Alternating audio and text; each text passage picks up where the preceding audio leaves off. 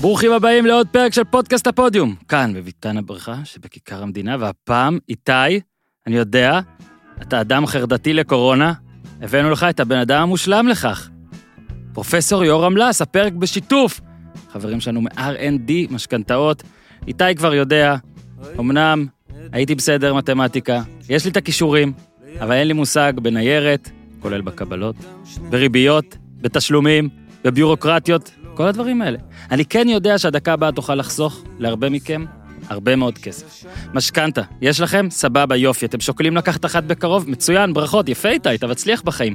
האם יועץ משכנתה פרטי יש לך? אם התשובה לא, אתה צריך להקשיב לקטע הבא. כולכם. אתם חייבים יועץ משכנתאות פרטי. חייבים. אדם שקונה משכנתה ואין לו יועץ, הוא בעצם נותן לבנק לייעץ לו. עכשיו, אנחנו לא אומרים פה שום דבר רע על הבנק. אחלה בנק, כל הבנקים, סבבה, אנחנו בעד הבנקים. אבל היועץ שבבנק, איפה הוא עובד? בבנק. זה כאילו סוכן של כדורגלן, שהוא אחלה גבר, ייצג את הקבוצה ולא את השחקן שלו. לא הגיוני, נכון? משכנתה זו הרכישה הכי גדולה שתעשו או עשיתם בחיים שלכם. אז בחייאת. תנו לאיש מקצוע מטעמכם, אוקיי? זה היה בבולד איתי. מטעמכם לייצג אתכם. לא הולכים למשפט בלי עורך דין, לא לוקחים משכנתה בלי יועץ. בוא נגיד את האמת, הרי לרובנו אין מושג, אז תנו לאנשים שמבינים להתעסק לכם במספרים. וכן, גם אם יש לכם משכנתה, היועצים של R&D יחסכו כסף גם לכם. פנו אליהם, והם יחסכו לכם כסף מהעסקה הקיימת וימחזרו לכם את המשכנתה. אם אתם עוד לא יודעים מה זה למחזר את המשכנתה, סימן שעוד לא חסכו לכם כסף, אז תבדקו את זה. עד כדי כך החבר'ה של R&D בטוחים בעצמם שהם פועלים בגישת לא חסכת, לא שילמת. גם הבדיקה בחינם. אין לכם מה להפסיד, יש לכם רק מה להרוויח. תהיו כמו אורנה, אוקיי, סיפרתי לכם עליה, שם בדוי, המקרה אמיתי. חסכה דרך R&D 260 אלף שקל. 260 אלף שקל! זה היה אוטו ענק וסבבה.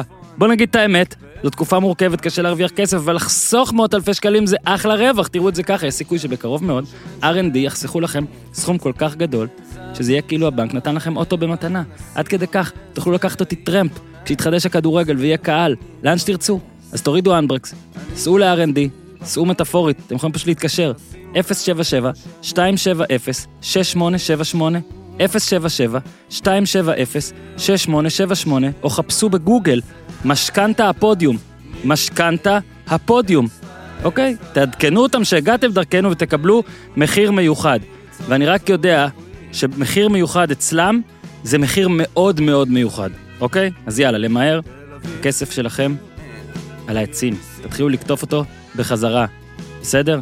איתי, אתה מזכיר דרג, אני יודע את כל הדברים האלה, חשוב מאוד. אנחנו מקבלים אה, מדי פעם פניות עכשיו, לאחרונה, שהקצב מטורף והכול. אני, אני, אני עונה לחבר'ה האלה שקצב הפרקים, שעל כל אחד כזה מישהו מתקשר ורוצה שיהיו עוד פרקים, אז אנחנו חושבים שזה בערך המספר. שימו לב שהרבה פרקים הם נצחיים, אפשר להאזין להם בטח באיחור. אה, תעברו על כולם, בכיף.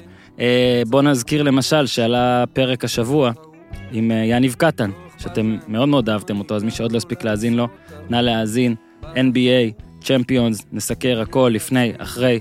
ועכשיו, אה, אביעד פורילס, פרופסור יורם לס. איתי, שים מסכה ותן בראש!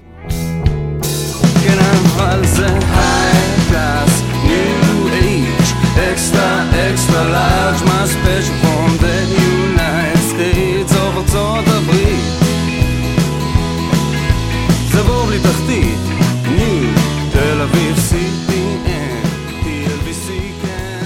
אז אה, אהלן לאביעד פורילס שכבר היה פה. לא פורילס, אבל- פורילס. אה, אהבתי, אה. אהבתי. טוב, אז פרופסור אה, יורם לס, אתה יכול לצאת, הוא מיצה את הגג. מה העניינים, פרופסור? אה, רגוע. לא נתת... אני הוא לא נתן- קם כל בוקר וסופר כמה אנשים מתו בישראל. אוי, לא, למה? מתברר שזה בדיוק אותו מספר כמו בשנה שעברה. וואלה. לגמרי. תשמע, אין מגפה, אז אני רגוע. קודם כל, אה, יש פה מאזינים שמאמינים בנאחס והכל, אז אה, אחלה, הלוואי שאתה צודק. אה, עוד מעט לא. נגיע לזה. לא, לא, זה לא דעה. אה, אתה אומר לעובדה של עד עכשיו. זה לא אני דעה. מתכוון- אני מתכוון נאחס שיגידו, אה, הנה הוא רק דיבר וממחר... אבל זה לא דעה, אנ- זה עובדה. 11 באוגוסט זה מוקלט, זהו, אמרתי. אהלן אביעד, מה נשמע? שהיה כמה פעמים בפודקאסט הזה, וסוף סוף בא שוב. לגמרי. אביעד, אתה מכיר, אה, עזר לנו, ודאי. עזר, הוא עזר, הוא- הוא- הוא אסיסטנט של ודאי, של יש הפגישה. אירוע, יש אירוע בינינו, שהוא השקיע בי שעה עבודה. נכון, אז ו- עכשיו אנחנו באים לפיצוי משולש, יש אירוע. והנה, אמרתי לך לפני השידור ועכשיו אני אמשיך. אנחנו הולכים לאתגר אותך. אתה יודע למה? נו, למה? כי אני אמנם אולי בהשפעתך, חסמתי כמעט כל אופציה לדיבור על קורונה ברשתות החברתיות. אם אתה יודע, אפשר להסתיר מילים. נגיד אני עכשיו בטוויטר, אני מסתיר מילים, זאת אומרת שמילה, ציוץ או וידאו שמדברים על קורונה, אני לא מקבל, כי זה הציק לי. זכותך? אבל אותך אני מקבל. זכותך? ועכשיו אני רוצה להגיד לך את האתגר. כולם, כל אולפן שאני כן רואה אותך, כל מה ששולחים לי, כל מה שכן פורץ את, ה, את הקיר שלי, אני רואה איך אתה בא ונלחם. מהשנייה הראשונה, תמיד באים ומפגיזים אותך, שאין לך מושג ואתה טועה, ואתה מביא את הנתונים, ואז אומרים אתה מזלזל, ב- תמיד, תשמע, קרב. אתה לרוב מנצח, אבל קרב. פה אתה יושב עם שני אנשים שרוצים ללמוד ממך הרבה ולשמוע ממך, אבל אתה לא תקבל פה קרב. זה בעיה. זה נורא. זה יהיה נורא. ואז אני חושב שאתה לא תדע איך להגיב, לא, ואתה לא, לא זה תצליח. יהיה נורא. אתה, אתה, אתה אוהב את הקונטרה, אבל אם אין קונטרה אתה נופל, אולי. אז אתה צריך פה להראות שגם בלי קונטרה אתה זה. אה, זה מחזיר אותי להרצאה אקדמית באוניברסיטה. אוי, לא, מה שאנחנו לא נוטשים. רוצים, כבר חמישים. אז אביעד אני יזייף. יכול להפיל אתכם לרצפה משעמום. אז אביעד יזייף את ההתנגדות, אבל אני אתחיל כן, בזה. כן? אני לא כן. גאון אה, רפואי, לא מבין בקורונה, לא מתיימר. גוגל אתה קורא. אבל רגע, תן לי משהו שאני אומר- אליך. הרי אתה יודע מה אומרים עליך, עוד מעט גם אתה תענה על זה, אבל אתה בטח יודע מה אומרים עליך, מה הרבה אנשים אומרים על הדעות שלך והכל, ואני כבר המון המון זמן אומר, אמנם אני לא יודע, אבל אם אני לוקח את כל הפרצופים המוכרים, מפה ומפה, בתקופת מפברואר ועד עכשיו, הבן אדם שאני מרגיש שהוא הכי קרוב לאמת זה אתה. תודה, זהו, זה מה שאני אומר. תודה. זהו, גמרנו. אני מוריד האוז- אני תתנגד. מוריד את האוזניות, ואין אז על בוא, מה. אז בוא תשמע עכשיו, פה. אם אתה לא, משוכנע. כי יש לנו עכשיו הלאה. אנחנו רוצים שפעם ראשונה מאזינים ואנשים יכירו אותך קצת, ויבינו מי זה האיש מאחורי הדעות. יש פה המון מאזינים שלא ראו את תצפית, ושלא ידעו עליך עוד המון דברים שלמשל אביעד סיפר עליי ואני לא ידעתי עליך, אבל אנחנו כן נתחיל בענייני הקורונה, וכן אני אשאל אותך ככה, התחיל האירוע, אוקיי? אנחנו הרי לא יודעים, הוא עוד לא נגמר, לפחות אני לא- לא יכול להכריז עליו נגמר, אתה יכול להכריז מה שאתה רוצה. התחיל האירוע, ומהשנייה הראשונה אתה אמרת את מה שאתה אומר עכשיו. מאיפה, סליחה על הביטוי, ביצים, לבוא, אמנם פרופסור, אמנם רופא, אבל אז גם גוגל לא כזה עזר, כי זה רק התחיל. מאיפה הביצים להתנהג ולהתנהל ככה באולפני טלוויזיה בפריים טיים? קל מאוד, נו, פשוט מאוד. אני אעשה את זה כדי שיהיה מעניין בשאלות ותשובות. כמה סינים מתים בחודש? מיליון? יפה, אביעד ידע את רוב מה שאתה אומר. קיבל, אביעד קיבל כבר כן, נקודה. כן, נקודה. אני, אני נפסלתי. כמה מתו סינים במגפה עד היום? נו. ארבעת אלפים?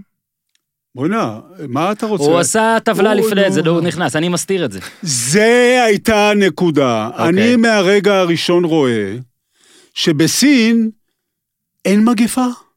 הם מחסנים מיליון חיילים סינים כל יום. זה, אני- זה היום, חכה, נדבר. אם אנחנו אה, מאמינים לא, להם. אבל נשאלתי על פברואר. כן, מאיפה... חודש פברואר, עבדך הנאמן, שבכלל קראו לו לאולפן בגלל ההיסטריה התורנית על זה שאין מספיק חיסונים לשפעת. כן, אני לא הצלחתי לקבל. לא, לא, אתה לא, מה, אתה צעיר, לא, בסדר, אני עושה כל לילדים, שנה. לזה, לא הצלחתי. אז הנה, אני רואה שהעולם יוצא מדעתו, כולו, באמת, אנשים רציניים, ואין מגפה בסין, אין. ואז זרח עליי. המגפה האמיתית זה הווירוס של הרשתות החברתיות, שלא היה כמוהו מעולם במגפות קודמות. מהמם. וזה הבסיס האמיתי של כל הטירוף שקורה היום בעולם ובארץ. אני רוצה אה, לשאול אותך משהו שקשור בעצם הווייתך גם כרופא, אבל גם בעיקר כאיש תקשורת ותיק. אה, ישראל, לאורך כל השנים שלה, ברמת האולפנים שממלאים בהם אה, מומחים, בדרך כלל מתעסקת או בביטחון או בפוליטיקה. המון המון פרשנים פוליטיים, הרבה, הרבה מאוד פרשני ביטחון. ופתאום, פנדמיה, מגפה, קורונה, פתאום רופאים באולפן, המון מומחים, המון מומחים רפואיים, המון דוקטורים, המון אנשים שהפרצופים שלהם לא היו מוכרים מעולם. פתאום יש תחושה שיש מלחמה בין הרופאים, הרבה מאוד אגו, מי אומר את מה, מה אומר את מי, מאוד מאוד מעניין, משונה, ויש הרבה מאוד תזות ודעות. נכון הדבר שבפעם הראשונה הקשב הציבורי עבר לרפואה. בדרך כלל, אני זוכר את יצחק רבין, הנושא של חינוך עניין אותו. חינוך, למה? כי חינוך זה העתיד. רפואה זה העבר, זה זקנים, זה אנשים שכבר נתנו את שלהם. אף אחד לא באמת התעניין בנושא רפואה. אף אחד, לא במוסדות השלטון וגם לא בציבור. אגב, גם לא רבין. אמרתי הרגע. כן, לא, הוא לא... אתה יודע, פעם אני... לא, היה חשוב לו חינוך, היה חשוב לו תשתיות. הרגע, הרגע, כן, הרי כן. פעם הוא חזר מאיזה כנס של יוצאי הפלמ"ח, ואני הייתי איתו בחדר, והוא בגיל שלהם, אז הוא אומר, אוף, הזקנים האלה. אפילו כמעט ניסו להרוג אותו כשהוא ניסה, כשהוא חנך את אה, צומת כפר שמריהו. כן, אז, אז הזקנים האלה, אתה יודע.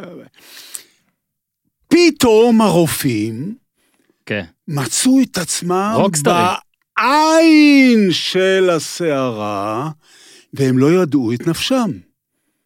אבל לא הייתה מלחמה. בחודש פברואר, מרץ, כולם דיברו, למעט עבדך הנאמן, באותו קול. אוקיי. הם שפכו עוד ועוד נפט על המדורה, עוד ועוד, בלי להבין על מה הם מדברים. אבל היו רופאים שקראו לא להזמין אותך לאולפנים גם. אז אני אומר, הם דיברו בקול שלהם, גרוטו. אני זוכר אז, אה, אה, פשוט אתה יודע שאתה מתראיין ברדיו, אז אתה נאלץ לשמוע את זה שראיין אותך. לפניו. שהיה לפניו או אחריו, וגרוטו אמר ישירות לניסי משעל, את האיש הזה אסור להזמין לאולפנים. מהמם. ואברי גלעד לאחרונה שלחו לי קליפ. הרי אברי גלעד נורא נעלב ממני מהסיפור של הלס ולס והארץ הנהדרת, ובאמת לא התכוונתי חלילה. פשוט לא, זה היה לפני שנה, לקחו את הקטע. אברי גלעד הודיע, הודיע לאלמוג בוקר בקולו, אתה תקבל 500 שקל קנס. יש חוזר וירטואלי שאומר, מי שמזמין את יורם לס לאולפן, מקבל קנס 500 שקל, דברי אברי גלעד. לאלמוג בוקר. אז אה, בסדר. אתה, אתה נתפסת כמטורלל של המגפה. אתה יודע את זה. תראה, אליי קשה להתייחס כמטורלל. אני לא אומר עליך, לי, אני אומר איך יש לי נתפסת. איזה רקורד, קשה, לכן זה גם נמשך. אוקיי. אני, זה נכון, אני עמדתי לבד מול כל העולם. אני לא מדבר על מול כל ישראל, מול כל העולם. כן. אה, היו אנשים כאלה, סליחה על הביטוי, פעם אמרו שאתה יודע שהשמש מסתובבת סביב כדור הארץ. גם מדענים טועים, אה? אה, אמרו, השמש מסתובבת סביב כדור הארץ. אבל כי- הייתה, הייתה נקודה, אמרו את זה. הייתה נקודה שהייתה מאוד מאוד לטובתך, כי אתה נתפס במקום שהוא מאוד מאוד כאוטי, כסוג של מרגיע לאומי. זאת אומרת, אתה לא כן. נכנס להיסטריה. בוא ו- נגיד שחרדתים כמוני העדיפו לראות אותו. בדיוק, עכשיו, ולהאמין אין, לו. אין עוד עכשיו לפני במש... שגילינו שצדק. במשבר המתמשך הזה, אין את הנחמן שי ההוא, שהיה, בוא נגיד, עם, עם דרגות של תת-אלוף. לשתות מים. בדיוק, לשתות מים. אבל- לשתות מים. אבל פה כשיש פרופסור ורופא שאומר את הדברים האלה ומאתגר את המערכת, זה הופך כבר למעניין. זה משפט נכון, כי הרי אני, אתה יודע, הרשתות החברתיות גרמו למצב הזה, אולי שווה שהוא ירחיב את זה. ואם אתה לא יכול אה, להרוג אותם, כמו שנאמר, אז אתה מצטרף אליהם. ואני מקבל הרבה מאוד תגובות שאומרות את מה שאתה, אבישי, אמרת אביעד. עכשיו. אביעד, סליחה. רגע, בוא, בוא רגע, אמרת עכשיו. בוא רגע תרחיב על עניין של הרשתות החברתיות. אוקיי, זו דעה שיש, שהיא קיימת בין- מן הסתם בנושאים מגוונים, כמו גם צבא והפיכות, על מה שהפייסבוק והרשתות החברתיות בכלל, על השינוי העצום שהם עשו, שהן עשו באיך שהאדם, בוא נקרא לזה האדם הפשוט, האדם הרגיל, יכול להעביר מידע לאדם הרגיל, ואתה כבר לא יודע מי יודע ומי לא, ומי על סמך מידע, ובגלל זה גם כשאתה אומר גוגל, גם גוגל הרי לפעמים מסוכן, כי אתה גם צריך לדעת מה אתה קורא בגוגל, מי כתב את זה, עד כמה יש לו מושג, עד כמה זה סתם פייק ניוז שעכשיו השקיעו בו מיליון דולר ולכן הוא נראה מיל... כאילו זה נכון. בוא רגע תפרט על השפעת הרשתות החברתיות על uh, הטירוף לשיטתך בקורונה. תראה, אה, התחיל משהו בסין. כמו שכבר הוכחתי, בסין לא הייתה שום מגפה. כלום. אבל הווירוס הזה של הרשתות החברתיות מתפשט במהירות האור.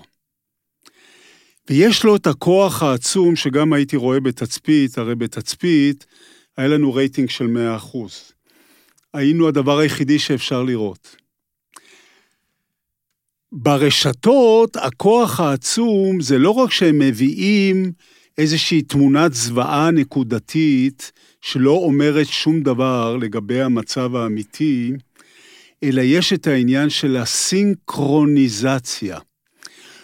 כל העולם כולו רואה באותו רגע את אותו דבר. ואז מה קורה? אנשים מדברים אחד עם השני. עצם הדיבור, עצם הדיבור הזה, כן? אביעד, ראית? מה הוא אומר? כן, בוודאי שראיתי. אתה מבין? המשפט הזה מכפיל את העוצמה של מה שראית פי מאה. כי אנשים מדברים, ראית? בטח ראיתי, בטח, וזה הכל קורה באותו רגע. באותו רגע. כוח עצום שהוציא את העולם וראשי ממשלותיו מדעתם. יש את הקטע הזה הסיני, דיברנו מקודם על מספרים רשמיים 4,000, אבל יש גם עדויות אפילו של ישראלים שחיים בסין, שמדברים על כך שהסינים משקרים, שיש 100 אלף שפשוט מאוד הוכנסו גופות של סינים לקרמטוריום, קרמטוריום, מכיר את הסיפור. וראו את הערובות. אה, מוציאות את העשן שהזכיר אה, ימים אחרים, כשלא היו רשתות חברתיות. מכיר היטב את הטיעון, יש לי שני טיעוני נגד. אחד, אני קורא מאמרים מדעיים שמגיעים מסין. ברמה הכי גבוהה שאפשר לתאר. זה לא שקרנים, זה, אתה רואה מדע.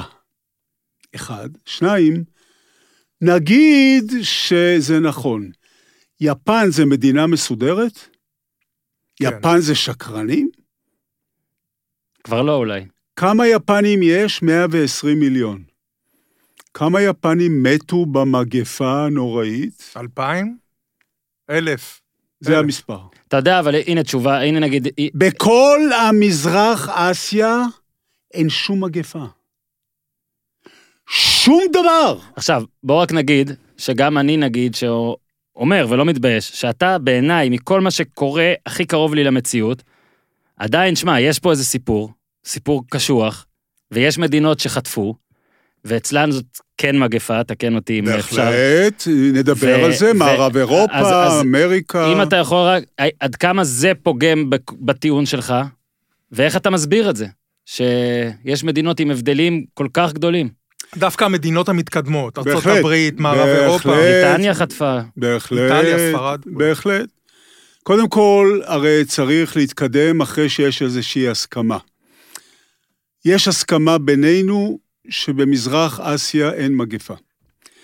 בכל המזרח התיכון, כולל ישראל, אין שום מגפה. בישראל התמותה יציבה. כל ילד יודע שאם יש מגפה צריכה להיות עלייה בתמותה. אין שום עלייה בתמותה. מה קורה באפריקה? לאט לאט. יש חמישה מיליון פלסטינים. היית פעם במחנה פליטים? אני פעם כמעט כן. נהרגתי במחנה פליטים שהייתי... כן, זה אמור, צעיר המספ... ול- אני הייתי בטוח ששם המספרים יהיו מטורפים. תגיד לי, במחנה פליטים יש ריחוק חברתי? גם אין תנאים. יש מים נקיים להיגיינה? יש טיפוס אולי. לא, יש טיפוס, יש חולר. יש כסף, יש כסף. אולי אפילו, אתה יודע, אבל אה, לא סופרים, יש לא יודעים. כסף, רגע, וכמה מתו אצל הפלסטינים? אולי לא יודעים, כן? 44 הם אומרים. תשמע, וזה חמישה מיליון. גם, בכל המזרח התיכון, דרך אגב, מסיבות שאפשר לנתח, אין מגפה. הייתה, אני מדבר בלשון עבר, הייתה מגפה רצינית במערב אירופה ובארצות הברית. אני מדבר על כל המקומות שיש יש בהם נתונים. מהמם. לא רוצה לדבר על אפריקה, ו- כי זה הכל... אה, אי אפשר לדעת. גם דרום אמריקה, אתה יודע, עולם שלישי. זה שם כבר, אבל איפה שיש נתוני ברזל.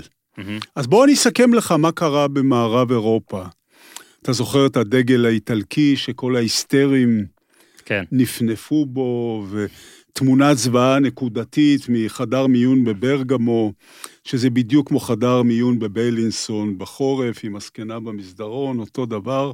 אבל שוב, זה עובר את ההגברה של הרשתות, וזה נהיה... אה, מה המצב לאשורו? 24 ארצות במערב אירופה, בערך 300 מיליון בני אדם, הייתה מגפה כי הייתה עלייה משמעותית בתמותה. עלייה משמעותית בתמותה מעבר לממוצע הרגיל שצריך להיות. בגלל שמדובר במדינות זקנות? אוכלוסיות רגע, זקנות? בוא, אבל קודם כל תקלוט את המספר, זה הדברים הכי משעממים, אבל הכי דווקא חשובים. אם תשווה את גל התמותה בקורונה, שהיה עכשיו ב-24 ארצות מערב אירופה, בריטניה ואיטליה וספרד ושוודיה ובלגיה, הולנד. כל הולנד, כל ה... 15 אחוז יותר בלבד ממגפת השפעת באותן ארצות ב-2018. ב-2018 הייתה מגפת שפעת קשה, מהמם. לא כל שנה זה קשה. דרך אגב, השנה מגפת השפעת הייתה קלה מאוד. לא דיברו עליה. מי שלא הצליח למות בשפעת, הרי אתם מבינים את זה, סליחה על הביטוי, באיפה הוא מת? מהקורונה. בקורונה.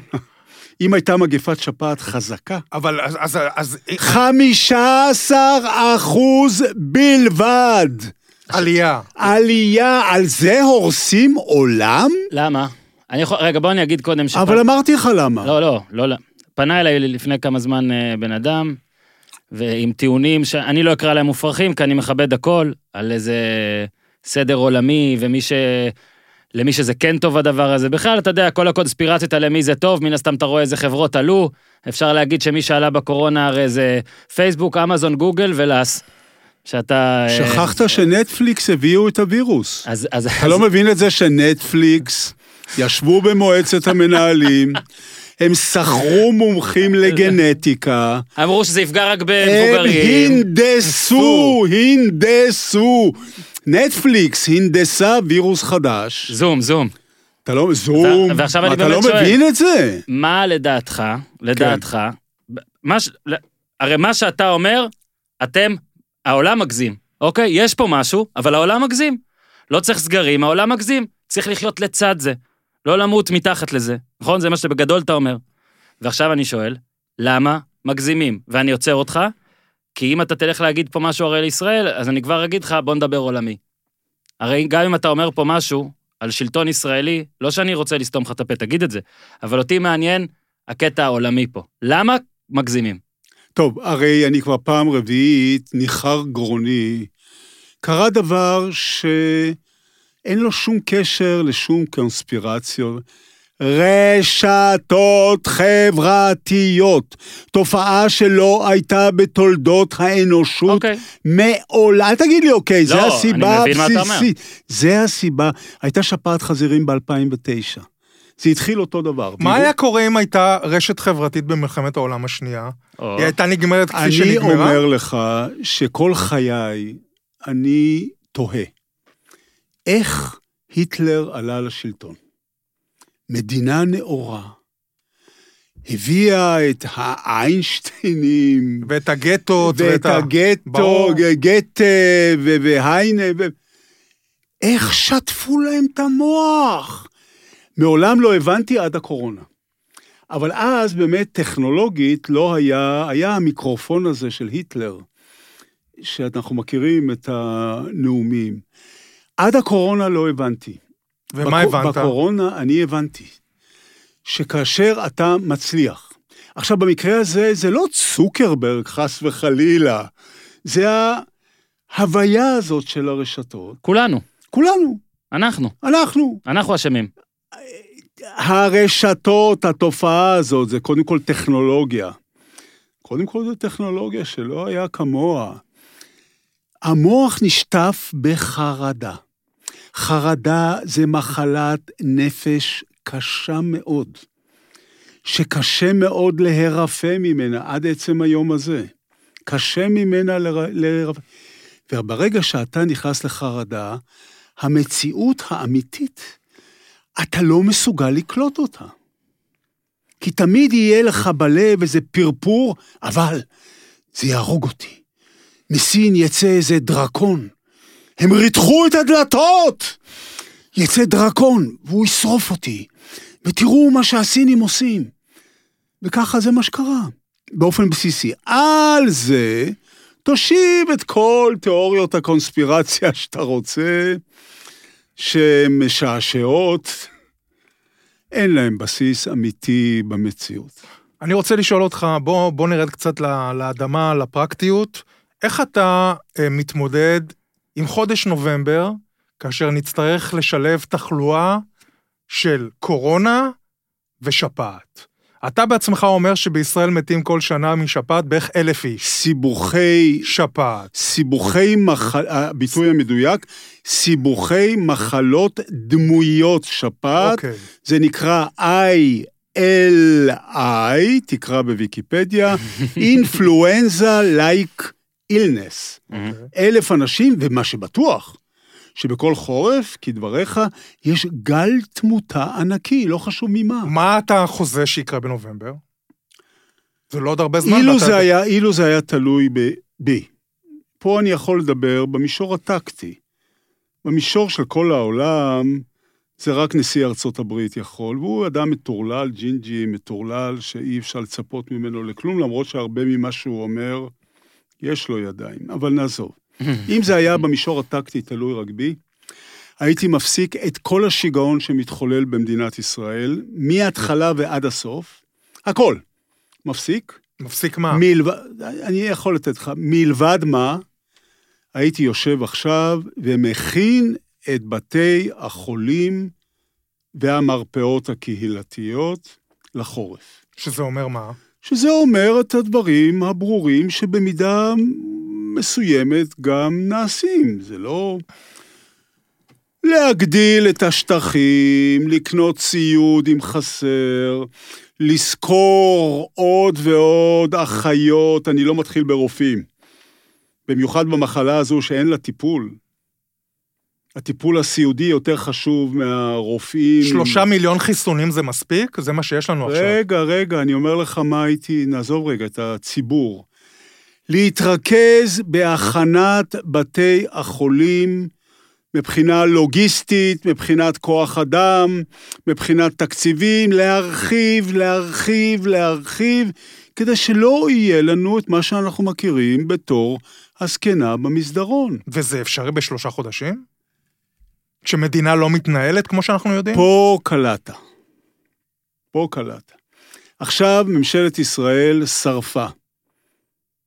200 מיליארד שקל שרפה. כאילו לקחו גפרור ושרפו את השטרות. 200 מיליארד שקל כדי לתקן הרס שהוא מיותר לגמרי. אם בעשר, עשרים, שלושים השנים האחרונים, האחרונות, היו משקיעים את הכסף הזה במערכת הבריאות, כי כדבריך, להכין כוח אדם, לקנות ציוד לא בעיה. להכין כוח אדם זה בעיה. זה תהליך ארוך. הכשרה, הכשרה. מי כמוני יודע, אני מלמד, לימד אלפים של סטודנטים לרפואה, 50 שנה אני כבר מלמד, עוד שהייתי סטודנט. זה תהליך ארוך. פה הפספוס הגדול. יש לנו מערכת בריאות רעבה, שכל האלה שמדברים עכשיו גבוהה גבוהה, הרעיבו אותה שנים רבות. כל הפרמטרים והמספרים המשעממים מראים את זה. אז צריך עכשיו באמת לעשות מאמץ, שכאשר בחורף יהיה גל של חולים של החורף, שקוראים לו זקנה במסדרון, וגם יהיה גל תמותה, שאנחנו רואים כל חורף, עם קורונה, בלי קורונה. הרי מה שמתסכל פה, אתה מדבר על רשתות חברתיות, אבל בואו רגע נדבר גם על תקשורת המיינסטרים עכשיו. אני לא מבקר תקשורת והכל, אבל נגיד היה באיזשהו שלב counter בכל האתרים. אשכרה counter גופות, אין איך להתייחס לזה אחרת. בעוד שלאף מחלה או מגפה, אפילו לא נגיד כל היום, אין תאונות דרכים כל יום, שזה חרא של דבר, נוראי. לא הפסקנו לנהוג, אוקיי? אז אני מרגיש שזה כאילו, אולי התחיל, אולי בזה, רשתות חברתיות, אבל כן, אתה שם לב שיש פה איזה משהו, שים לב נגיד, הרי אולי גם על, אה, על פחדים משפעת, היינו צריכים להיות עם מסכות, לשמור קצת מרחק, לא תמיד צריך אירועים של אלף איש בתוך אולם. אבל לשפעת יש פתאום- חיסון, אני, זה העניין. אני אומר, אבל אתה שם לב שפתאום יש דברים שאתה קולט שאולי ימשיכו איתך. וואי, לשטוף ידיים זה טוב, אתה מבין? דברים כאלה. ריחוק חברתי זה טוב לפעמים. יכול להיות, אבל אה, יודע מה, אתה יודע, נגיד, מה שמעניין אותי מאוד, שמתעמתים איתו לפעמים באולפנים, ואומרים לו, שהרי הוא אומר, הנה, המספרים פה נמוכים, ואומרים לך, אה, טוב, זה כי היה סגר. מה היה קורה אם לא היה סגר בכלל, לדעתך? כלום. היינו על עוד 600 כמו היום? יש מחקר, שני מחקרים. זה בדיעבד. אמרתי לך, בפברואר לא הייתי בדיעבד חכם. לא. ראיתי את ה- פברואר קפץ את הראש. יש, לא, אבל אני, אני עשיתי את זה. בעיניים פקוחות. בסדר, לתוך עם- בריכה עם מים, לא לתוך בריכה בלי מים. בריכה עם מים עמוקים. עמוקים, ואתה עם ספידו, ואתה אבל כולך... בדיעבד, הרי כבר היה סגר ב-50 מדינות. היה סגר גם ב-24 מדינות במערב אירופה. עשו מחקרים לבדוק. האם הסגר יעיל? האם יש קשר בכלל בין, הרי בכל מדינה זה עוצמות אחרות של צעדים דרקוניים. יש מדינות מחמירות, יש מקלות.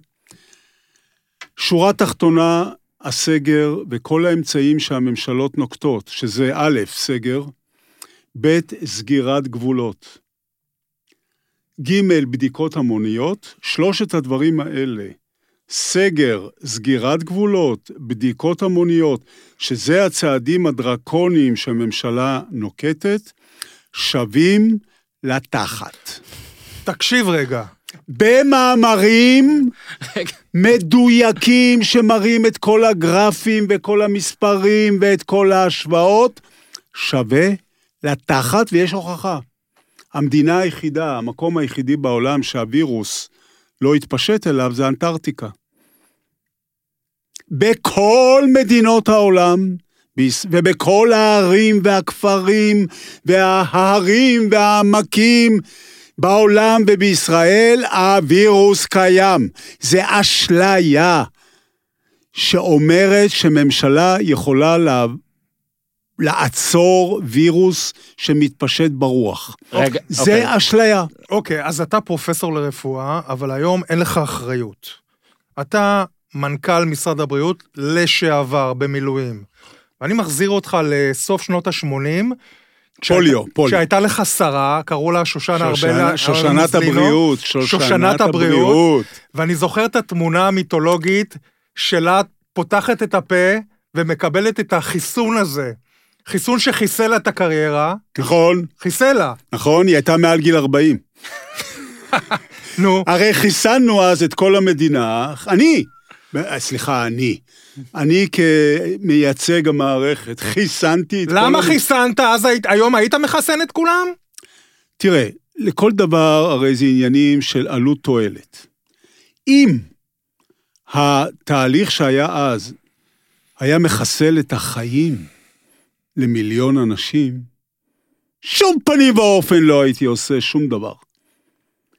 אבל אז, מה זה היה? לבוא לתחנת טיפת חלב, לשים טיפה על הלשון. וכמה באו? כמה הגיעו אז? כולם. כולם עד גיל 40. רגע, ההיסטריה בלי הרשתות החברתיות. זאת אומרת שאם הייתה רשת חברתית בסוף שנות ה-80, גם הייתה היסטריה מוחלטת כמו היום? עוד יותר. אבל לא, המצב שונה לחלוטין ממה שהיה אז. היו לנו 16-17 חולים, שהייתה בעיה עם החיסון שלהם, אני לא אכנס עכשיו לכל הפירטולוגיה. הייתה בעיה עם החיסון של 16-17 אנשים. הייתה בהחלט היסטריה בכל מדינת ישראל, כי זה גם האופי שלנו. אתה יודע, העם, העם היהודי זה עם של שורדים. מה זה, ממשלת אחדות אז? יצחק שמיר היה... ראש הממשלה. כן, תשמע, ואני להשוות לנתניהו. מה, יצחק שמיר דיבר על ימי הביניים, על השואה? אני באתי לישיבת ממשלה, שמעתי אותו, כן, פה מיובש וזה וזה, נלך לחיסון, ונגמר כל ה... לא היה דרמה של ימי הביניים במגפה שחורה וכל מה שראינו עכשיו. אז uh, המחיר של החיסון הזה היה כלום. זה הכניס את משרד הבריאות ללחץ, כי היה צריך להביא את החיסונים לארץ. הבאנו ארבעה מיליון מנות חיסון, אה, ולא היה כל כך קיים בעולם הכמות הזאת. היו כל מיני דברים מתחת לפני הש... אבל אה, אם הייתי יודע שזה המחיר, כמו עכשיו, שאני הולך להרוס את החיים למספרים כאלה של בני אדם במדינת ישראל, שום פנים ואופן לא הייתי נותן לעניין הזה להמשיך. נגיד שיהיה חיסון, נוכל לדבר אחרת כנראה, אבל נגיד אין חיסון. אוקיי, אנחנו לא יודעים שיש. אני פסימי. אתה באמת? פסימי שיהיה כן. חיסון. למה? למה? אני פסימי, בניגוד לדברים האחרים שאני אופטימי. צא מפה. אני, אה, פה- פה אני פסימי. מה תעשה כשיהיה חיסון? רגע, תן לו אה, להמשיך למה הוא אני פסימי. אבחון, אני פסימי. אבחון את זה אה, אה, אוקיי. לפרטים, וסיכוי טוב שאני לא אקח את החיסון. סיכוי טוב שאני לא אקח את? החיסון, אם הפרטים יהיו כמו שאני חושש שיהיו. זאת אומרת, אתה לא סומך על החיסון? אני שוב אומר, הרי בינתיים אין חיסון. אוקיי. אבל למה אתה שוקל לא לקחת אותו? אני פסימי מכמה סיבות. סיבה אחת, זה לא נגיף שפעת. נגיף שפעת, והשפעת במובן שהרופאים מבינים, לא האדון אה, חלפון מבין. חלפון מבלבל בין נגיף הצטננות ונגיף שפעת. הוא לא מבין את ההבדל. אבל נגיף שפעת אמיתי עושה מחלה קשה מאוד, שוב, אצל מעט מאוד אנשים, באוכלוסיית סיכון. דרך אגב, הוא הורג ילדים. נגיף שפעת הורג ילדים, מה שהנגיף הזה, הקורונה, לא. לא הורג ילדים. מבחינה זאת הוא יותר גרוע. לגבי נגיפי שפעת, אנחנו כבר 80 שנה יודעים איך לעשות חיסונים. יודעים בדיוק. עובדה שהייתה שפעת החזירים ב-2009, מגפה בדיוק אותו דבר כמו עכשיו, רק בלי רשתות. תוך חצי שנה, שנה, היה חיסון אמין. דרך אגב, הנגיף הזה של השפעת חזירים מ-2009 עד היום, H1N1, נשאר איתנו.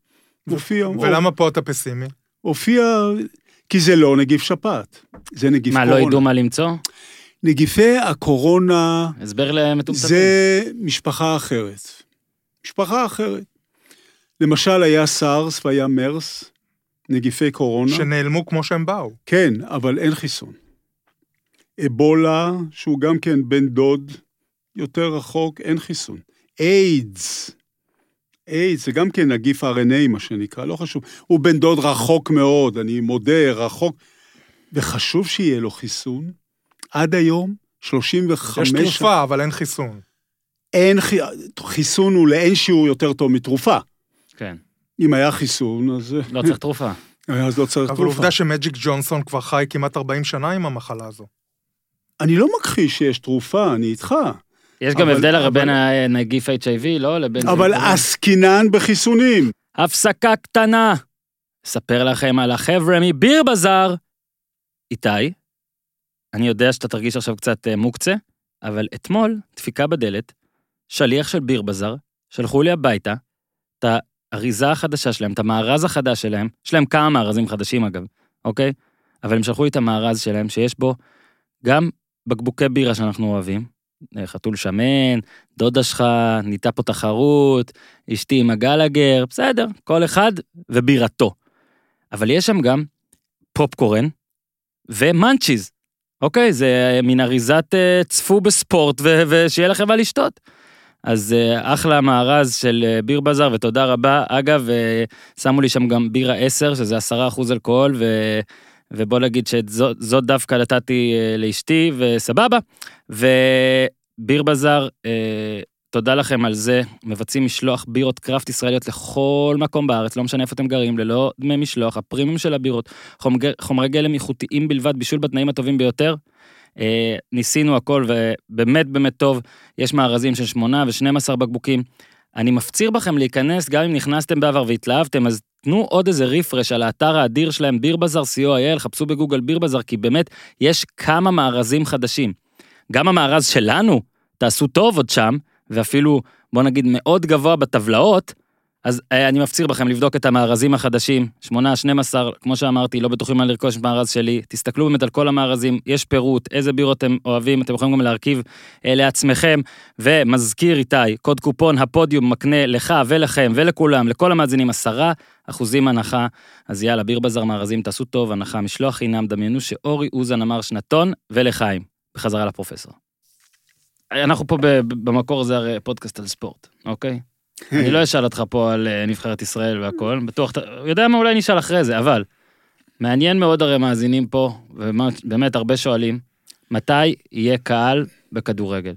עכשיו, אם אתה בא ואומר שסגר לא צריך, ושכל השיטות האלה לא צריך, מעניין אותי לשאול על זה. על אצטדיונים של 20 אלף איש, לשיטתך, אה, ראינו נגיד שבצרפת כבר היה משחקים של 4,500 כזה, נתנו ל-4,000, מעניין אותי לראות מה יהיה באמריקה שמפוצץ שם בלאגן עם פוטבול שייפתח בספטמבר, אבל אני מדבר איתך על קהל בכלל. לשיטתך, יהיה אפשר להחזיר אותו, יותר מעניין, צריך לשחק כבר עם קהל? אני אפילו מרחיב מעבר לירייה, ואני אגיד לך מה צריך לעשות. מעבר לירייה זה ייתן גם תשובה למקרה הפרטי שאתה אה, מציג. מה שצריך לעשות זה קודם כל להפריד בין הצעדים שממשלה נוקטת לבין הצעדים שהאדם הפרטי נוקט עבור עצמו. מהמם. כל הצעדים שהממשלה נוקטת, כולם, כולל סגירת מערכת חינוך, סגירת... להפסיק. זה פשוט לא מוצדק והורס את העולם. הצעדים שבין... ומשחקי כדורגל, את הכל להפסיק. להחזיר כאילו. להפסיק אותם, הרי הם, הם, הם מופעלים לא, בפועל. להפסיק את הסנקציות. להפסיק, לחזור, 30 אלף איש, לחזור. 30 אלף איש בבלומפילד ביפו, אתה אומר נכניס. מה יש לדבר בכלל? שירותים, הם ביניהם, קרובים. כל, רגע, תן לי את כל התזה הכללית. להפסיק. הממשלה שתפסיק את כל הטירוף הזה של שליטה בנגיף. אין שליטה ממשלתית בנגיף. אבל תקשיב, פרופסור. רגע, אני רק אגמור. לא, אבל זה משהו שקשור. לגבי, שנייה, לגבי האדם, עכשיו אני עובר לצעדים שהאדם הפרטי ינקוט. אדם פרטי ימשיך לנקוט, אם הוא באמת נמצא באוכלוסיית סיכון, אפילו פסיכולוגי. אפילו הוא חושש לעצמו למרות שאני אומר לו שהוא לא באוכלוסיית סיכון. שיעשה את כל הצעדים ואל ילך למשחק כדורגל. יש מדינות... אה, אל ילך, אבל מי, אל שנו, ילך. אבל מי שנוסע היום למשחק כדורגל, הסיכוי שלו להיהרג בתאונה בדרך למשחק גדול כדורגל יותר. שווה לסיכוי שלו למות מקורונה. אז אני מציע לפיקוד העורף לחלק קסדות לאוכלוסייה. אוקיי, אבל יש מדינות שנחשבות... זה מדי- מה שיעשה. פ- פרופסור, יש, יש מדינות שנחשבות אה, אה, כאלו עם שלטון משוגע כמו בלרוס, או אפילו סרביה. שהמשיכו לגמרי. שהמשיכו אה, לקיים בכל תקופת הקורונה משחקים עם קהל. לפני חודש היה גמר הגביע בבלגרד או בסרביה בכלל, עם אה, 50 או 30 אלף איש. אה, ואחר כך אה, ג'וקוביץ', הטניסאי הגדול, הדביק בטורניר שלם אה, את כל הטורניר עצמו, ואחר כך אה, היכה על חטא ובכה בפוסטים. הגזים. אני שואל אותך משהו אחר. דיברת על זה שאתה פסימי לגבי נגיף. האם אתה חושב... לגבי חיסון, לגבי חיסון. חיסון, סליחה. האם אתה חושב שהאנושות בכלל, בגלל, בוא נגיד, היום האינטראקציה הזו בין בעלי חיים ובני אדם, אה, בוא נגיד, ביטול הגבולות ביניהם, האם אנחנו הולכים, בוא נגיד, אחרי הקורונה לעוד התפרצויות של נגיפים אחרים?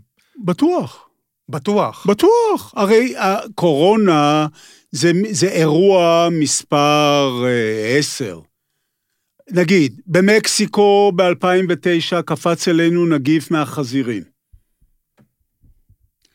נגיף האיידס קפץ אלינו מהשימפנזים, אני לא יודע איך השימפנזים שם ביחסים עם מה, אני לא יודע עם מי, אבל הוא קפץ אלינו מהשימפנזים. ליטרלי.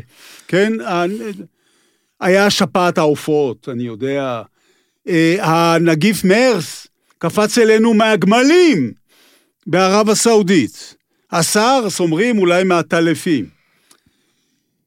לאורך ההיסטוריה האנושות בעבר, ולכן גם בעתיד, נגיפים יקפצו אלינו מחיות לבני אדם. ויש, ויש נגיף שיוכל להכחיד ממש את האנושות, או שהיום הרפואה... הלו, הלו, באנו להיות הרפואה- אופטימיים. לא, לא, אני שואל, לא, בגלל שהוא אופטימי. אני הולך. האם הרפואה היום היא מתקדמת מספיק כדי להתמודד עם הרע מכל, מה שנקרא? אין לרפואה תשובה אמיתית לנגיפים מלבד חיסון. אין תרופו, אפילו התרופה הכי מפורסמת לנגיף השפעת, שנקראת תמי פלו, היא עוזרת, אבל אה, יש מאמרים שאומרים שהיא פחות עוזרת. וגם עכשיו באו עם איזה שם קשה, רמידיסביר, משהו כזה, שהוא כביכול תרופה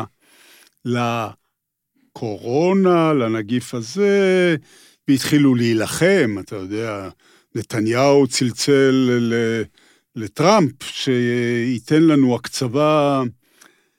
אז קראתי מאמרים שלא בדיוק זה עוזר. אין תרופה, זה לא אנטיביוטיקה, אתה מבין? אנטיביוטיקה, לפחות בהתחלה, לפני שהתחילה החסינות, החיידק היה מריח את הפניצילין ומת. והבן אדם היה קם על הרגליים. זה לא המקרה בווירוסים.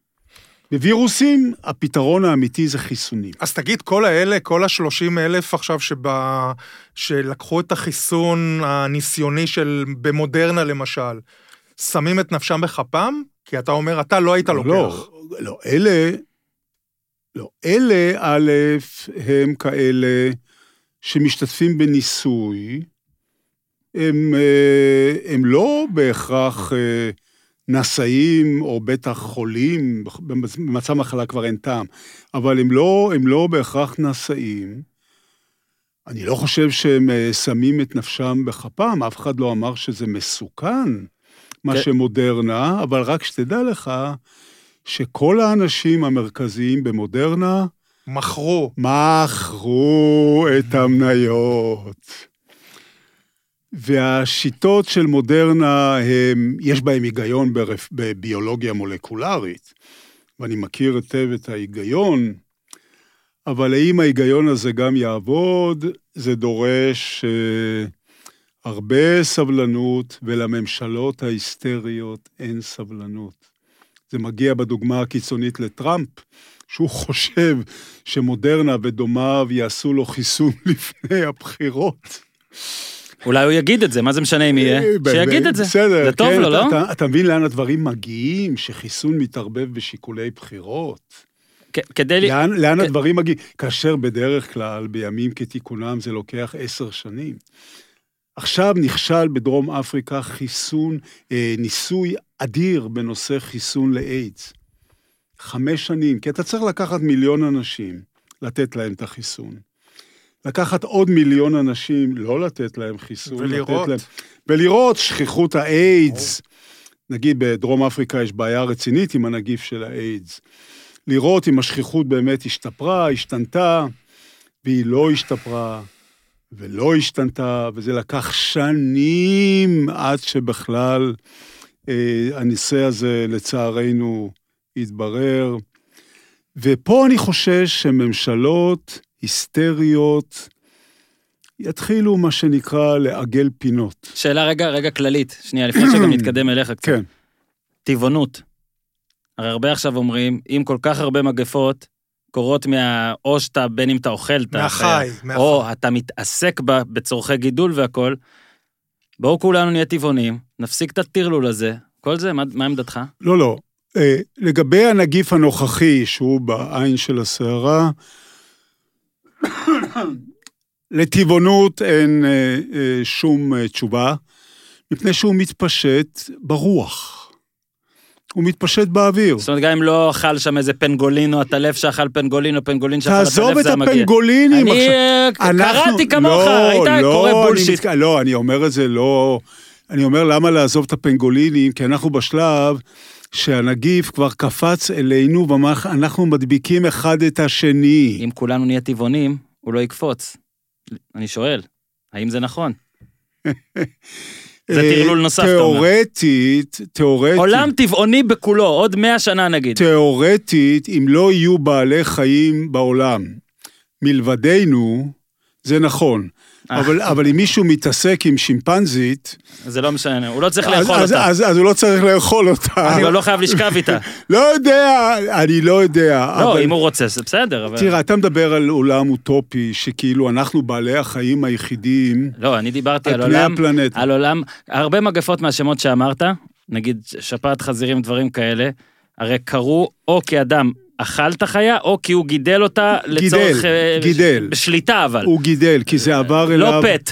כן, זה לא עובר באוכל. יש נגיפים שעוברים באוכל. זה ברור, נגיד אה, צהבת, פעם היה בצבא מגפות, צהבת A, מה שנקרא, הפטיטיס A, אבל- זה עובר בשתייה של מים מזוהמים. השאלה היא אם נגיד, אם עכשיו היה עולם יוטופי, אפילו מיני יוטופי, כן נקרא לזה, שלא אוכלים בו, את שהסינים לא אוכלים בו את מה שהם אוכלים, אוקיי? רוב הדברים הגיעו משם, נכון? אני לא פה מגצין. רוב השמות שנתת פה עכשיו הגיעו איכשהו משם. זה היה עוזר לנו? איזה מין משטרת מזון עולמית, חלאס, למה אתם בכלל מתעסקים עם עטלפים ו- ופנגולינים ו- וחזירים? אבל אני מסביר לך שחזירים שהם כאילו בסדר, דברים שאנחנו בהם. רגילים לאכול, אל תשלוט בהם. תן להם... אבל חזירים, נגיד, שוב אני אומר, חזירים זה לא פנגולין שאף אחד לא יודע אפילו מה זה. חזיר זה חיה שמגדלים אותה בכבוד, ועובדה שב-2009 התחילה באזור סנטה קרוז ב- ב- במקסיקו, קפץ עלינו תגיד, נגיף.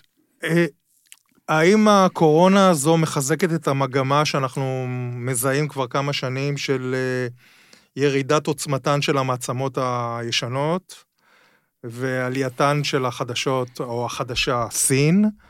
אה, כשאנחנו רואים אה, את חוסר האונים של ארצות הברית, את החולשה של רוסיה, את ברזיל, שנמצאת במצב נוראי. האם אנחנו באמת חושבים ורואים שיש מדינות שינצלו אה, את הסיטואציה החדשה, את המצב החדש אה, לטובתן? אה, התשובה היא כן. אה, התהליך של שקיעה של ארצות הברית וזריחה של סין, בלי קשר לטראמפ, אגב? בלי קשר, אתה, אתה מדבר על תהליך, אה, אני מספיק כבר אה, רב שנים, ואני עוקב אחרי זה מספיק שנים. אפילו המוצרים שפעם הייתי קונה מסין והיו היום פרסט קלאס. מוצרים מעולים. אה, זה חיזק את המגמה הזאת. אה, הכלכלה בארצות הברית נפלה בשליש. זה דבר, אתה, אנחנו לא מתארים. אגב, בגרמניה רק בשלושה אחוז. אני יודע, כן. זה, ה- השקיעה של ארצות הברית והזריחה של סין, זה ביטוי, אתה יודע, השמש הזורחת, היא תהליך שהנושא הזה חיזק. אני רוצה להחזיר אותך לעניין הזה של הסגר שאתה מאוד נגדו. תראה, בניו זילנד היה סגר של ארבעה שבועות, שמה שנקרא הוכתר בהצלחה, יש להם 100 ימים בלי חולה אחד או בלי אחד עם... אה, אה, שכאילו מזוהה כ- כחולה. מה אתה עונה ל... לראש הממשלה, האישה המוצלחת שם? היא מאוד מוצלחת מבחינה תקשורתית, אבל לא במובן של הגנאי, במובן החיובי. היא פשוט יודעת לתקשר עם האנשים, ש... עם האזרחים שלה. היא יודעת לעשות את זה. וזה מה שאזרחים רוצים, להישען על מישהו, להאמין למישהו, אה, להתנחם עם מישהו שמדבר אליהם לעניין. הנקודה שאני מדגיש אותה כל הזמן כדי להימלט מהשאלה, כן, פה מתו מאה, פה מתו אלף, פה, פה ככה, פה היה ככה. והרי אנחנו רואים את ההבדלים העצומים שיש בין מדינה למדינה, ושלא ניתנים להסבר. למה למשל בבלגיה יש כפול מתים מאשר בשוודיה? שוודיה אין סגר. בבלגיה סגר הדוק. זהו, יש סוגי, יש סוגים של הווירוס? רגע, אני מנסה לענות על השאלה. כדי להימלט מהשאלות האלה שאין לי תשובות, למה בניו זילנד אפס, ו- המחיר של הסגר בכל מקום בעולם, במקום שבו הפגיעה היא הכי קשה, המחיר של הסגר הוא גדול מדי. כי הפגיעה, אם נשים את ההיסטריה בצד, ואם נשים את הרשתות בצד, ואם נשים את תמונות הזוועה בצד, הפגיעה שאתה בודק אותה, בפרופורציה לגודל האוכלוסייה, למספר האנשים שמתים באותה ארץ באופן רגיל, המספרים קטנים. פשוט קטנים. והנזק הוא עצום, התועלת היא קטנה. אבל רגע, תשמע, יש, יש, יש משהו שמאוד מאוד מקשה על ישראל לטעמי, לנהל את כל המשבר שלה. יש אצלנו בערך עשרה מיליון תושבים, גם בשוודיה יש עשרה מיליון תושבים. בשוודיה יש, עזוב את העניין הזה של הפליטים שהגיעו אליה בשנים האחרונות, יש בערך... מיליון, זה נכון, מעניין. יש תשעה מיליון שוודים. בישראל אין עשרה מיליון ישראלים.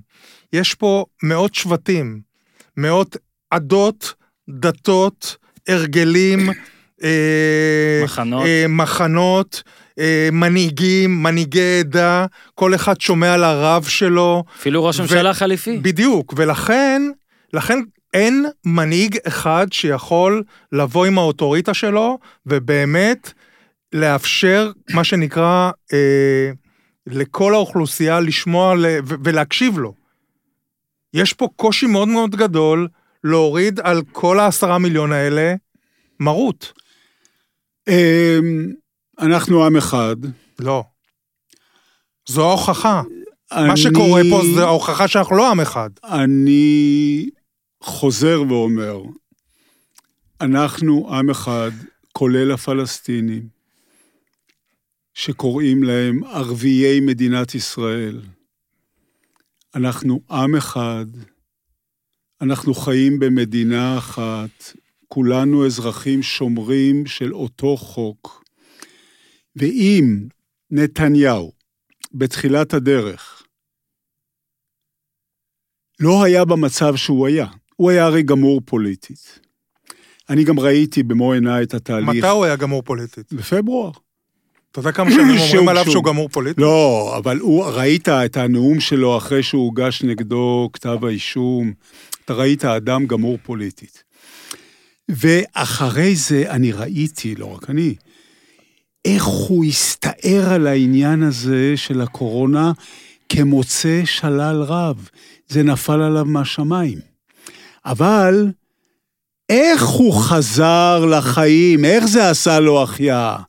על ידי זה שהוא, וכולם הקשיבו לו, כל העדות והשבטים של ריבלין והמאות שלך, הקשיבו לו במאה אחוז, שהוא היה מישיר את הפנים לאומה ואומר להם ימי הביניים, מגפה שחורה, שליש מהאוכלוסייה הולך פה למות. הוא לא אמר את המילים האלה, אבל כשהוא אמר ימי הביניים, כל אחד ידע בדיוק למה הכוונה.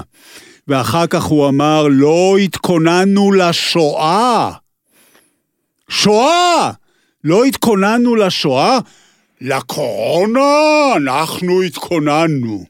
וקץ האנושות, אם אותו אחד היה עושה מעשה ניו זילנד, והיה בא לעם, והוא היה יכול לעשות את זה אם הוא היה באמת מרגיש שמעמדו בעם מבוסס. הוא היה אז חיה פצועה. והוא הלך בטקטיקה של תבהלה, כדי לרכוש מחזרה את אמון העם, ואין קל מזה. הסתה לפחד קיומי הייתה גם בשנות ה-30 בגרמניה. אין קל מזה. אם להפך, הוא היה מקשיב לאנשים רציונליים, הוא היה אומר להם, תראו, סין וזה בסדר, אבל כמה, מה, מי, מו, העולם מבוהל, בסדר.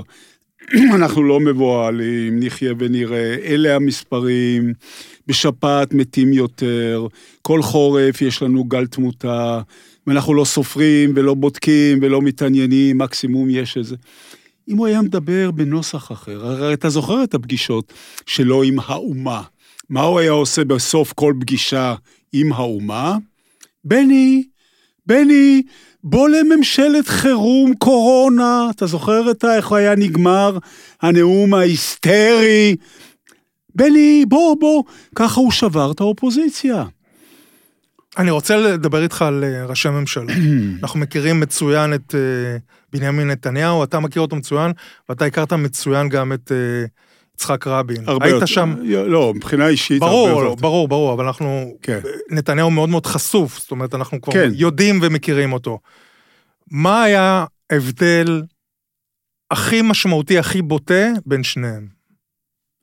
שמע, אצל, אה, אצל רבין כל הזמן הייתה תחושה שיש איזה אופק.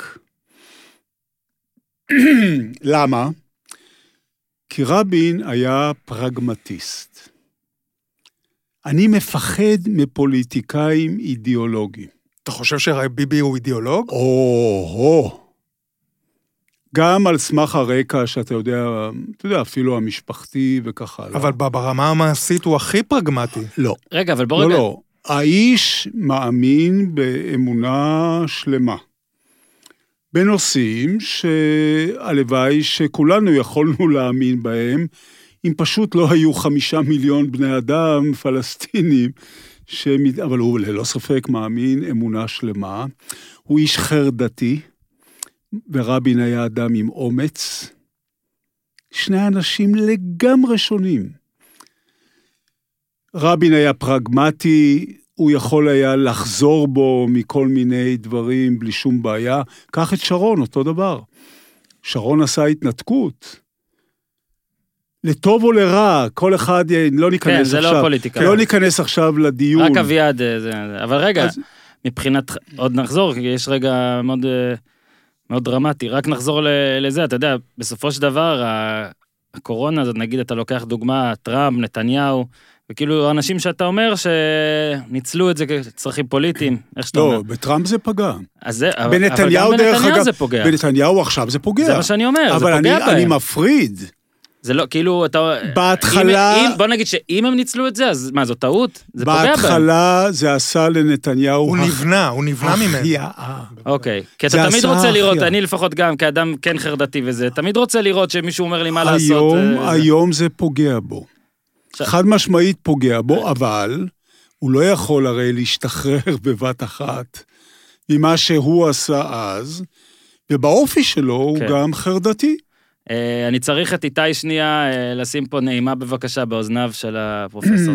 פקה פקה פקה, אני מנח... ידעתי. איך ידעתי?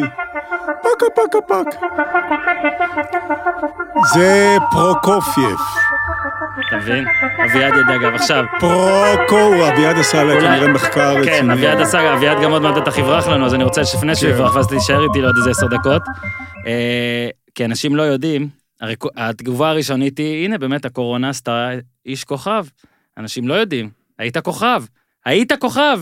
יש פה דור שלם, לא אשקר, אני לא... באיזה שנים זה היה תוכנית? שנו, לאורך שנות ה-80.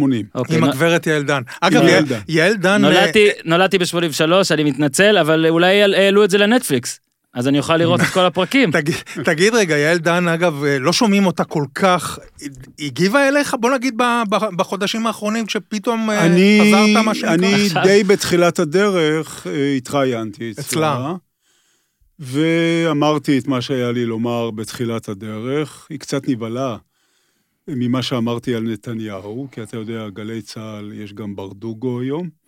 אבל אה, אה, אנחנו צריכים לאזן. היא קצת נבהלה, כי דיברתי במילים אה, אה, ישירות. אה, כינון ישיר זה נקרא. אבל אה, זהו, לא... תספר על התוכנית רגע, אבל תספר בשורה שתיים לכל מי שזה תצפית, הייתה תוכנית. מעבר לזה שהייתה תוכנית של טיים. 100% כמעט צפייה, לא כמעט. או שר, השר הוא 100%. בימים, בימים ההם, כשמישהו הדליק טלוויזיה זה היה לזה. לא הייתה לו ברירה. מי שלא צפה בזה, צפה במסך ריק. כן, לא היה ברירה. איך אז- ההבדל בין הכוכבות שלך אז ועכשיו? הנה, רק מי שלא יודע, אה, הפרופסור קיבל תוכנית רדיו. אמת? עכשיו? כן, כן, אה, אני כבר עושה עכשיו אה, קידום לתוכנית. כן? כל, כל תעשה. יום, כל יום חמישי. כל מ- יום חמישי. ב-103. 12, 12 עד 2 בערוץ אה, סוחב 103 FM, הם FM. אוהבים את ה-FM. צריך, שלא נשים 103 שלא בטלוויזיה. נשים בדיוק. אז תסביר, אז- הבדל בכוכבות. בין אז לעכשיו. אה, אתה כוכב הקורונה, מה? כן, אבל תבין, הייתי אז בעשור הרביעי, בלי של מג- חייך. בלי מגפה, גם חייב להביא חומרים מעצמך, חומרים חדשים. והייתי כולי בקרב, מה שנקרא, לרוץ ולהתקדם. איך הגעתי לכנסת, אתה חושב? ועדיין, איך אתה חושב הגעתי לכנסת? הרי אני לא פוליטיקאי אמיתי ומעולם לא הייתי. אבל איך אתה מבין שהמדינה השתנתה? כי היום בפריים טיים לא יכולה להיות תוכנית מדע. בגלל, בגלל שיש שוני שאתה מרמז עליו, אבל אני אומר גם בגלל שפשוט יש אה, אין ספור ערוצים. ויוטיוב, ונטפליקס. יש אין ספור ערוצים, זה הגיע לרמה שאי אפשר לספור אותם. אגב, בכלל. ריאליטי, ריאליטי מדע יכול לעבוד טוב. נגיד, מנסים לשכפל בן אדם, אבל אין, מה הכל, קורה? אבל הכל זה, הכל נמהל בתוך אלפי ערוצים. אז, אז לא הייתה, כמו שאמרת, ברירה. אני אגיד לך מה אני אוהב, וזה פה אני גם אמרתי לך לפני השידור, שאחי, שגר באמריקה, הוא מעריץ של איך שאתה מדבר, ובעיקר, הוא מעריץ דבר אחד. הוא ממש רוצה גם לא להאמין גם לך אפילו, הוא פשוט אומר, האזרחים צריכים כל הזמן לשאול שאלות, להסתקרן, נכון, לקרוא וללמוד ולדעת. נכון. והוא בא בגישה, ואני מקשיב לו, אוקיי, כי גם נכון. אתה אומר, זה מין סט כלים שצריך, ובעצם אנחנו עכשיו פה במצב שאנחנו לא יודעים אם יהיה חיסון, אבל אנחנו כן רוצים לחיות לצד זה. ויש דברים שצריך לעשות. אוקיי, אז נגיד עכשיו אתה בפרק בתצפית, שבו אתה צריך להגיד לתושבים שצופים בך, שזה 100%, אגב, הרייטינג שלנו דומה, אה, מה צריך לעשות בשוטף מבחינה בריאותית אישית, כדי להיות יותר, בוא נגיד, נקרא לזה מוכנים, אגב, זה גם שפעת, גם קורונה, בדיוק, מערכת חיסונית, כן, כן. וזה. אני בגללו חזרתי לרוץ, אה, בגלל אימא שלי אוכל אגוז ברזיל, אמרו לי שזה טוב, מה עם ויטמין D? זה, אני, אני לוקח פרוביוטיקה כל יום, אוקיי, בסדר, זה טוב? לא מזיק, לא מזיק או לא ש... מזיק. כי אני שורף כסף על זה. לא מזיק. אבל עוזר? שמעת תגיד לי שזה עוזר. אותי. תגיד לי שזה עוזר. אני לא אגיד לך. דבר שלא קראתי במאמר מדעי. אה, אז מה צריך לעשות? מה כדאי לנו לעשות? דברים רגילים. להיזהר כל אדם שנמצא במיוחד באוכלוסיית סיכון, כולל מי שחושב שהוא נמצא בסיכון. מהמם. להיזהר, ומי שלא? ללכת עם מסכה, לשטוף את הידיים, לשמור על ריחוק חברתי שני מטר, כן או לא לפגוש את הנכדים, כן או לא. אמרת כן או אבל לא? הדגש, אוקיי. הדגש על פי רצונו החופשי, על פי הבנתו, על פי הערכתו את מידת הסיכון שבו הוא נמצא. בשום פנים ואופן אי אפשר את הדברים האלה לחייב בחוק. אי אפשר כי אי אפשר לחיות ככה. וכל הדברים והאשליות של ממשלות שיש להם שליטה בנגיף, למחוק מסדר היום. ולא לעבור כמובן אה, ברמזור הנה, אדום. המשתמש ט' מאחורי החלון, הוריד מסכה רגע, תראה מה עשית, אתה אנרכיסט. אגב, הוא שלח לי כרגע לוואטסאפ, הנה, אביעד, אתה צריך אה, לברוח? עוד דקה, אבל ש- אני רוצה לשאול אותו עוד שאלה קטנה. אז, אז רק, ש- הנה, שנייה אחת, שלח לי פה לוואטסאפ, נשיא רוסיה הכריז, נמצא חיסון לקורונה. יופי, עמי. נו, יופי. בגלל שזה פוטין, טוב שזה לא... לא, אה, הבעיה לא מאמין לאף אחד. עוד פעם, אני רוצה לחזור, כמו שאורן אה, העלה מקודם את הקטע הזה של תצפית, יש את התמונה המכוננת מ-4 בנובמבר, כן. כשאתה עומד ליד איתן הבר. אה, סופק כתף. סופק אה, את לחייך בהלם. אומנם אה, אבר עומד שם ומכריז, אבל אתה כבר ידעת שרבין לא בין החיים, ולמעשה בתור מנכ"ל משרד הבריאות ורופא, ידעת גם לאן לצעוד אחרי הירי, ולא לחפש את חדר הניתוח, ידעת בדיוק איפה רבין נמצא. מה מצאת? אה, אה, אה, באתי, באתי לדלת, היית בעצרת אגב? מה איתך? כמובן, היית למעלה. אני ישר, אני עמדתי לידו. נכון, עמדת ליד הבמה. אני באתי, ואתה יודע, חדרי ניתוח, יש להם חדרים מקדימים. כאלה, אתה יודע, שמכינים את החולה, ש... ואני כמובן, כמו שאמרת, באתי לדלת, שמאחוריה שכב רבין, או הגופה של רבין. זאת אומרת, רבין הגיע אה, מת לבית החולים? מעשית, כן.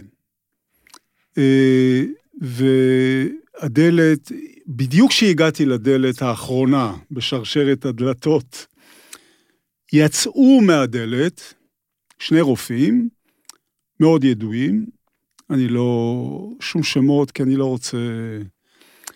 והם אמרו לי ש... שזהו. אה, אה, כמובן, רופאים שהכרתי אישית, אה, אחד היה תלמיד שלי. אני באותו רגע לא הבנתי שרבין נרצח. זה היה... מה שקורה, וגם עברתי מלחמות, אני במצב כזה נהיה לגמרי רגוע. זאת אומרת, אה, אני מתנתק מה... מהסכנה במלחמה או מההזיה שמישהו ירה בר... זה לא קרה. זאת אומרת, היית בהלם. לא, לא, ההפך הוא הנכון. אני נהיה לגמרי אני כזה רגוע, לא קרה. זאת אומרת, אני בודק מה... זה לא הייתה מלחמה מבחינתי, כמובן. אבל אה, אה, תוך אה, רבע שעה עמדתי שם, ככה, הגיעה הממשלה. אותו דבר גם עם פרס. פרס היה לו גם את ה... פרס לא תפס מה קרה. ואיך תפסתי? כי הוא התחיל לדבר על עניינים אה, פרוצדורליים. איפה נשים את הארון בכנסת, אה, מחר, באיזה שעה. הרגע שהבנתי שזה קרה היה שהבר דיבר. כשאיתן הבר דיבר, זה היה הרגע שזה זרח עליי. עד אז אני ככה, לא, ככה, אני, אני מסתובב אה, בעולם הרגיל, לא קרה כלום. אה, פה פרס מדבר איפה ישימו את הארון, וככה, וזה היה הרגע שזה איכשהו נספג לתוכי, וזה היה לילה, לילה נורא.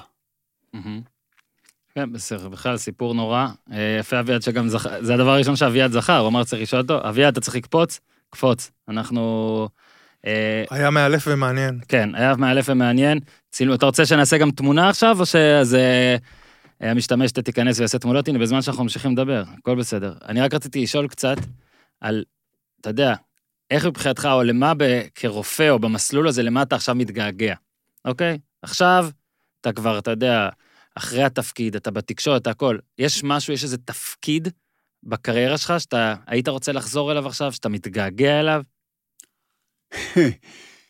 תראה, אה, לא נעים להתפאר, אבל... אני- תתפאר, אני- תתפאר. לא, מי שהגיע עד אני- לא, לפה, לא, מגיע לא, לו לא. קצת התפארות. אני הייתי, אני רוצה להתפאר בנקודה שהיא לא, היא היא לא מה שאתה רומז עליה. אוקיי. אני בפנסיה. מהמם. אמנם אני מלמד באוניברסיטה וממשיך, אבל מאוד חשוב להגיע לפנסיה במצב שכל מה שעשית בחיים, אתה לא מתגעגע אליו, אתה שלם איתו, מהמם. ושהיה לך טוב איתו. אני לא מתגעגע לשום דבר, כי החיים בפנסיה הם חיים אה, די טובים למי שיש פנסיה.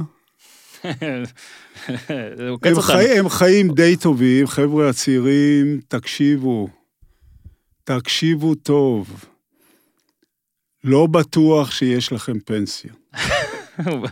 הבאתי אותו לאופטימיות. אבל, אבל. תקשיבו טוב, אל, אל, אל תשכחו את הנושא הזה. אני לא מתגעגע לשום דבר, אני שלם עם כל דבר שעשיתי. אני מאוד uh, טוב לי עם זה. ואני מאחל לכל אחד שידאג לעצמו היטב ושיהיה במצב דומה. אז שאלה בעצם אה, אחרונה, אתה, הנה אתה צריך לנצ- לנצל את כישוריך, הנבואים אפילו, על לקרוא ועל פי זה ללמוד מה יהיה. אה, אנחנו פה מדברים כל הזמן על איך זה ייגמר, או איך זה ידעך, או... אה, ודווקא כי אתה רומז שלא יהיה חיסון לדעתך, אני שואל, נגיד, מה, מה יהיה בעוד שנתיים? אבל למה אתה מדבר על בעוד שנתיים? שאני אומר שבאירופה ובארצות הברית הייתה מגפה בלשון עבר. אוקיי. ארה"ב אה. עכשיו אין מגפה? לא. אבל עדיין הכל שם... אה, עדיין בתקשורת, פלורידות, לא, אבל יש מגפה של בדיקות שמוצאים חיוביים, כמו פה. כמו פה, שמונה- אין שום מגפה. אני אתן לך את המספרים המשעממים. באמריקה משעמם. מתים, מה לעשות, זה נורא משעמם. באמריקה כל שבוע מתים 50 אלף אמריקאים. זה המספר הרגיל הנורמלי לעונה, וכמה מתים עכשיו, לדעתך? 50 אלף. התמותה שהייתה גבוהה בשבועות המעטים של המגפה, חזרה חזרה ל-50 אלף אמריקאים מתים כל שבוע.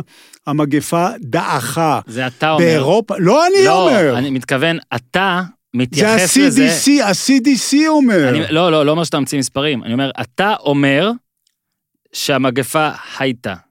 הנשיא אבל- והתושבים אבל לא מתייחסים. ילד, אבל כל ילד אבל, יגיד אבל, את זה. אבל, מתישהו צריך שאו שהמספרים ירדו עוד, או שתודעתית הם יותר לא אנשים... ירדו. אז צריך שאנשים ידברו כמוך, נגיד. אבל אבל לא אנשים יקרה. מושפעים מהרשתות אז החברתיות הטירוף הזה הולך להיות עכשיו שנתיים? ומחוסר ההבנה של ממשלות של מה שהן עושות. עכשיו, לא? באירופה זה עוד יותר חזק, כי באמריקה זה קרה בשבוע ה-27 של שנת 2020. בשבוע ה-27 של השנה הזו, התמותה בארצות הברית חזרה ל-50 אלף אמריקאים מתים בשבוע, שזה המספר הנורמלי. באירופה זה כבר קרה הרבה יותר קודם. אני אגיד משהו שאולי יסדר, אין את, מגפה יסדר את מה שאתה אומר. באירופה. בהולנד מתו יותר מששת אלפים איש. אז אוקיי? מה? אשתי הולנדית, כן. אוקיי? אימא שלה באה לבקר בגלל אירוע, לא משנה. אה, לפני שבועיים נחתה, בידוד, עזוב שאיבדו את הבדיקה שלה שעשו לה בשדה תעופה, עזוב שאיבדו גם את העובדה שהיא בארץ ולא באו לבדוק כי היא לא, היא לא הייתה בנתונים, אחלה. אבל היא אמרה לי, איך שהיא נחתה, היא אומרת, מפברואר יש קורונה באירופה, וזאת פעם, וזה היום, היום הראשון שאני מרגישה את המגפה, כי אני בישראל.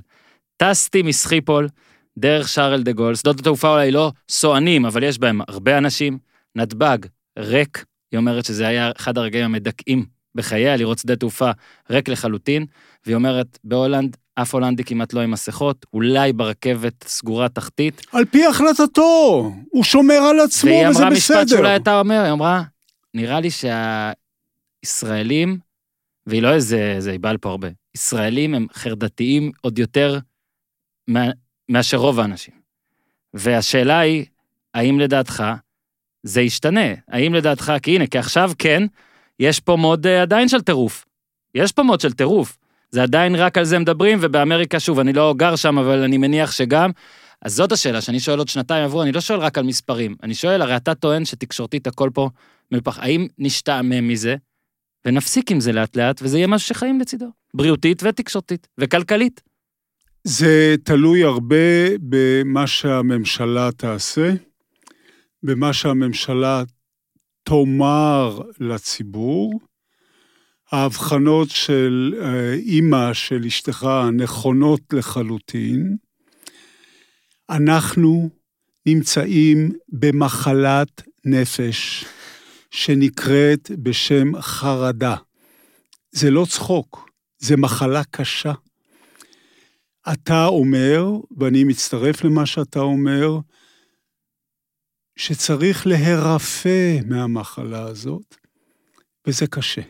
במיוחד שהממשלה לוקה באותה מחלה, בהתחלה זה היה אינטרס פוליטי, בהתחלה זה היה חד משמעית אינטרס פוליטי, ויהיה קשה מאוד, קשה מאוד לצאת מזה. אני עושה את כל מה שאני יכול כדי שנצא מזה. שאלה אחרונה, מה התגובות הכי חריפות שקיבלת מאז פברואר ועד עכשיו? זה יכול להיות מאיש מוכר, זה יכול להיות מסתם לא, ברשתות? או- מקודם ציטטתי אנשים שנגיד אמרו אה, שאני ליצן רפואי. זה ביטוי נהדר. ליצן רפואי. אני בכוונה קורא בור לעצמי עכשיו, כדי צא לדרך. שדברים מהסוג הזה אה, אמרו שאני לא צריך, אסור לו, שזה, אני סכנה לציבור. מישהו אבל באופן אישי למרות ניסה? שאני תמיד מדגיש שאני מקיים את כל ההנחיות של הממשלה, נכון. גם פה מסכה. קלה כחמורה. תנאי לחיים משותפים במדינה זה שכולם שומרים על החוק, ומנהיגי העם, נשיא המדינה, אנחנו זוכרים, ראש הממשלה, אנחנו זוכרים, בליל הסדר, לא בדיוק שמרו על החוק, לא בדיוק נתנו דוגמה אישית לאנשים שישבו בליל הסדר לבד. קיבלתי הרבה קללות מהסוג הזה, לא מזיז לי בגרוש. המספרים והנתונים לצידי, וזה מה שקובע. צריכים להעסיק אותך בממשלה, בקיצור. לא, אני עברתי את הגיל. בגיל 40 בתצפית, אני מודה, תצפית בשבילי הייתה פלטפורמה. להתקדם. אני היום בגמלאות, אני עושה כל דבר רק לשם שמיים ולשם מדינת ישראל. נעשה, נעשה איזה קביעה ביומן שעוד כמה זמן אתה תבוא, נראה דוח מצב. אנחנו צריכים את דוח מצב שלך להרגעה שלי. אז אני? אומר לך, ב-20 באוגוסט נו. התפרסמו נתוני התמותה המשעממים בישראל לגבי יולי, ואתה תראה את השעמום הגדול, לא קרה כלום. אם, אם איכשהו באמת נרד פה בטירוף ובמספר, ובהכל. אנחנו באמת. לא יורדים, אנחנו יציבים. בסדר, אבל אני מתכוון, למת... אני רוצה, אני מסקר ספורט, אני רוצה לחזור ושיהיה 20 אלף איש בבלומפילד, ואני רוצה לראות NBA עם קדימה, קהל, ואני קדימה רוצה... ויש- מחר. צ'מ... אבל הנה, הנה, עכשיו יש צ'מפיונס ליג השבוע, רבע גמר, בכל המשחקים בליסבון, אוקיי? ואין אוהד אחד ביציע, בשלב הכי חשוב, בעונה שלי. אני מדוכא, אני רוצה שיחזור כרגיל, זה קשה לי. אני איתך... עזוב את העבודות שאיבדנו כולנו. אני איתך הסברתי שהגל של ההיסטריה עם הווירוס של הרשתות החברתיות שטף את כל העולם. אני צריך שהגל ירד. תוריד אותו? אני עבדך אה, עושה את כל מה שאני יכול. נהנית? מאוד. יאללה, בסדר, למרות שלא רבנו. לדעתי בכל עימות, עם- לא. כל פעם שאתה בפד צריך לריב, אבל נצרח עליך פעם לא, אחרת. לא, זה השתנה. בהתחלה ניסו לדרוס אותי. עדיין אני רואה כל פעם מנסים לא, לתפוס ולא. הצליחו, לא, אותי אי אפשר לדרוס. עכשיו, שכולם מתחילים לדבר כללית את כל מה שאמרתי לפני חמישה חודשים, המצב יותר טוב. והשתפר. פרופסור יורם לס, היה לי לעונג, היה כיף, היה מלמד. לך. אנחנו לא מרבים לעשות פרקים שבכלל לא מדברים עליהם על ספורט, אבל הנה, סחבת אותנו, אוקיי? אז תודה רבה, המון המון בריאות לכולנו, ושנרפא מהמחלה אה, שאתה טוען שאנחנו חולים, ממחלת הנפש בעיקר. ומהכל, אוקיי? תודה לך. תעשו טוב.